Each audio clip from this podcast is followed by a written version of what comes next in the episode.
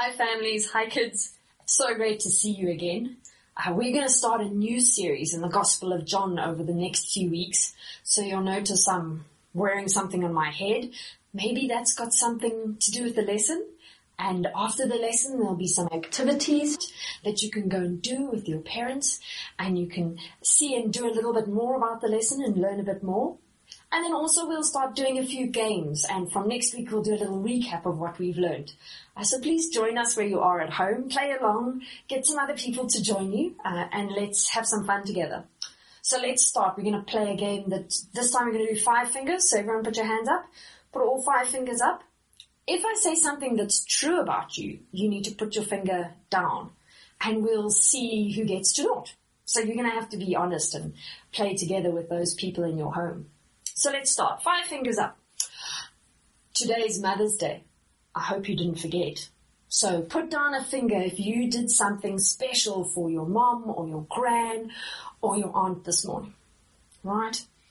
Now, if Mother's Day, maybe there was a treat. So if you've already had sugar today, maybe some chocolates, maybe some biscuits, maybe you had a special breakfast, put your finger down as well, right? Okay, did you do some form of special schooling this week?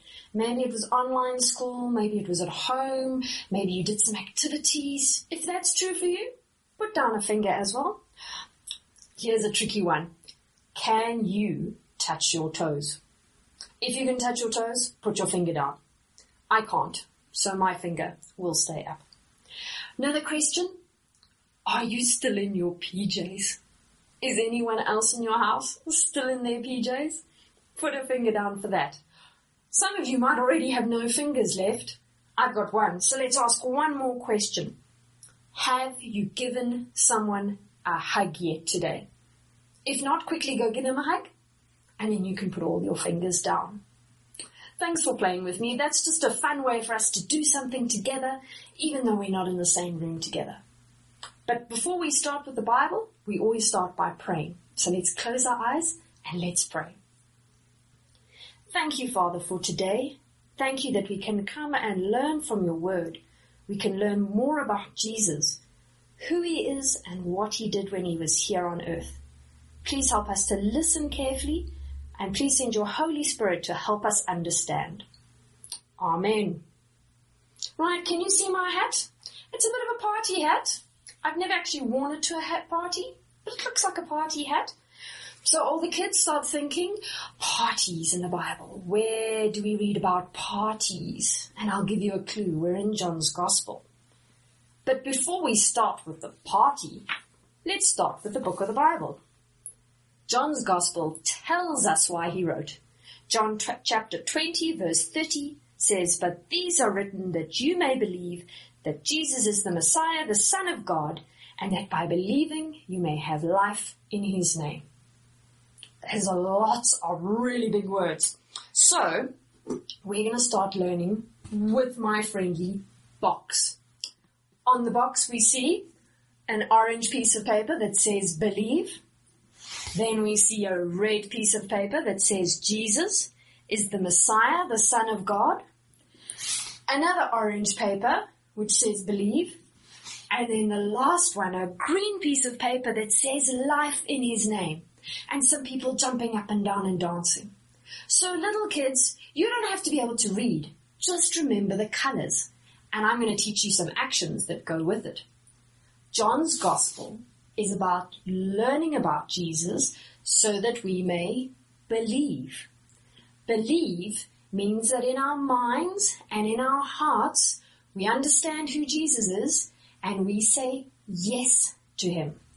So when you see the orange side, you're gonna go hearts, minds, yes. Or when we do it, you won't say hearts and minds, you'll go yes. Okay? That's the orange piece of paper that says believe. Then the red one says Jesus the Messiah, the Son of God, and here I want you to make a big cross with your arms. Okay, get those arms up, nice big cross. We'll go back to believe. Yes. And then lastly, we're going to talk about life in Jesus' name. And I want you to do a little bit of a dance. Okay. Like a big dance, like a dance all the way around the room. Okay. So when we're looking at John's Gospel, we believe, yes, that Jesus, make a nice big cross, is the Messiah, the Son of God, and that by believing, yes, we might have life in His name. Okay, so are you ready? We're going to need to see what our passage from the Bible today tells us about Jesus and how believing in that we can have life. So I want everyone to do a little wiggle. Do a little wiggle where you are for five seconds. One, two, three, four, five, stop. Okay, let's do a quick two second one. One, two, stop. Do you think you can do a one second wiggle? Stop. Uh, that wasn't very good. Have to try it again. One. Okay, right. Now we're ready to look at the Bible. We're in John chapter 2, verses 1 to 11. And we're at a party. Now, some of you might have had birthdays during lockdown. Maybe there was a graduation in the family. Maybe there was an anniversary. Maybe you had a little party, but it wasn't like your normal parties. Normally birthday parties or anniversaries or weddings, there's food and there's drink, there's people and there's photos, there's music and there's dancing, so much fun and leftovers for days. But some of the lockdown parties haven't been quite like that. We've had two birthdays, a one-year-old and a nine-year-old, and a graduation. But they were really little parties with food and drink and fun but not quite the normal. But when Jesus is talking here about the wedding, this was the party, probably of the month. John chapter 1 says, uh, John chapter 2 verse 1 says, On the third day a wedding took place at Cana in Galilee. Jesus' mother was there and Jesus' disciples had also been invited to the wedding. All these people were there, dressed up already celebrating with the wedding couple. It was this amazing time for everyone to gather. Food, wine, all sorts of celebratory treats as well. When the wine was gone, Jesus' mother said to him, They have no more wine. No more wine? This wasn't a little problem. This was unbelievably embarrassing. Imagine going to a party and there are no more drinks. And for a wedding, there's nothing more to drink. Wine would have been what everyone was drinking. It was the celebration. And there's no more. How very embarrassing for the host. So Jesus' mother turns to Jesus and kind of goes, come on son, Help! And Jesus answers. Jesus said, Dear woman, why do you involve me? My time has not yet come. Huh? That's a really strange answer. Why is Jesus talking about time? His mother's talking about wine and a party. When is his time coming? What is the time that he comes? I'll tell you a secret. His time only comes at the end of the gospel when he dies and rises again. So Jesus says, right now, not the time for everyone to know who I am, Mom. But Mom knows something. His mother said to the servants, do whatever Jesus tells you to. Nearby stood six stone water jars, the kind used by the Jews for ceremonial washing, each holding from 20 to 30 gallons. Jesus said to the servants, fill the jars with water. So they are filled to the brim. So these jars would have been standing at the door. They would have been used by everyone when they came to the wedding to wash their hands and wash their feet and prepare them for the ceremony. It would have been water for cleaning. So it wasn't, you know, clean water like we get out of a tap. It was slightly dirty water, but it was good enough to clean your hands and feet and prepare yourself. And Jesus says, go get those jars and fill them up with water. What a strange idea. Then Jesus says something even more strange. He said, now draw some out and take it to the master of the banquet. Now the master of the banquet would have been the person the most embarrassed because he was in charge of the wine and the food. So the men did that and the master of the banquet tasted the wine that in, the water, sorry, that had been turned into wine. He did not realize where it came from, but the servants knew. Then the master of the banquet said to the bridegroom, everyone brings out the choice wine first, and then the cheap wine when the guests have had too much to drink. But you have saved the best till now. Jesus had turned water in these ceremonial jars into the best wine that the master had ever tasted. And not a little bit, not everyone can have a, you know, little drip or, drip or, or sip or just enough we can share it out. No, abundant wine, more wine than they could possibly need. And it was the best wine. The master couldn't believe it. How had the best wine come out of these jars full of water? But this is Jesus we're talking about. Nothing is beyond his power. Nothing is beyond his strength. They'd gone from despair, anxiety, embarrassment to so much wine we don't know what to do with it.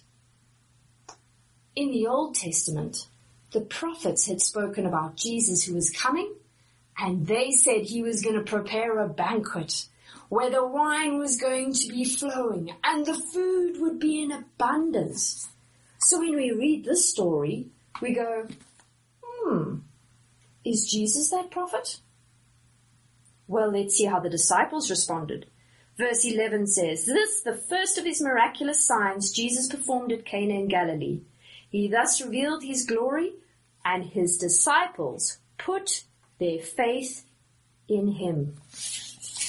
So Jesus, the Messiah, the Son of God, had done something to show the people he was the promised one. And the disciples had believed, yes.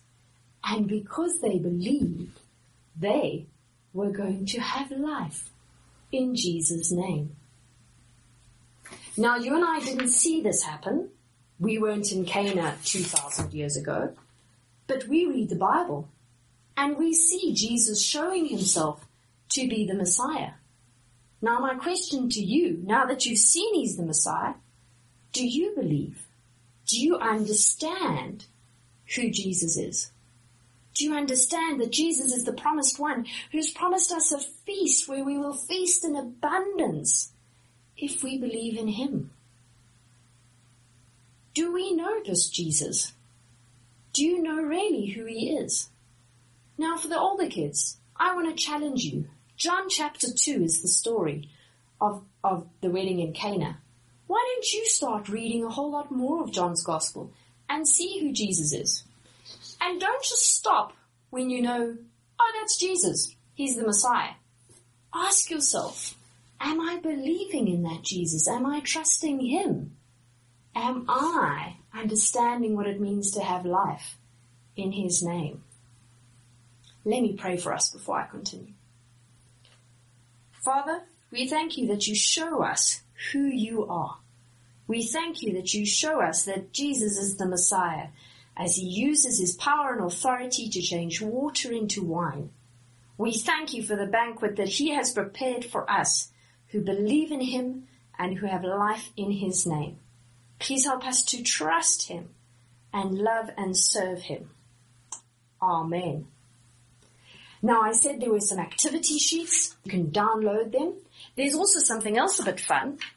There's a recipe so you can make your own jars. My boys made these jars. They're not as tall because they were kind of hard to make tall. So maybe you can make like a really tall jar. The recipe is on the website. Do it, take a photo, share it with someone. Remember, each one reach one and tell other people who Jesus is and what he did. Crossroads, your age groups, we've got all sorts of cool, cool notebooks for you guys to download so you can start studying John's gospel all on your own as well. And you can learn and then you can share that with everyone else. I hope this helped you and I hope you've learned a little bit more about who Jesus is. So go and do those activities with your parents or with someone older in your home and then tell someone else what you've learned. Thanks everybody.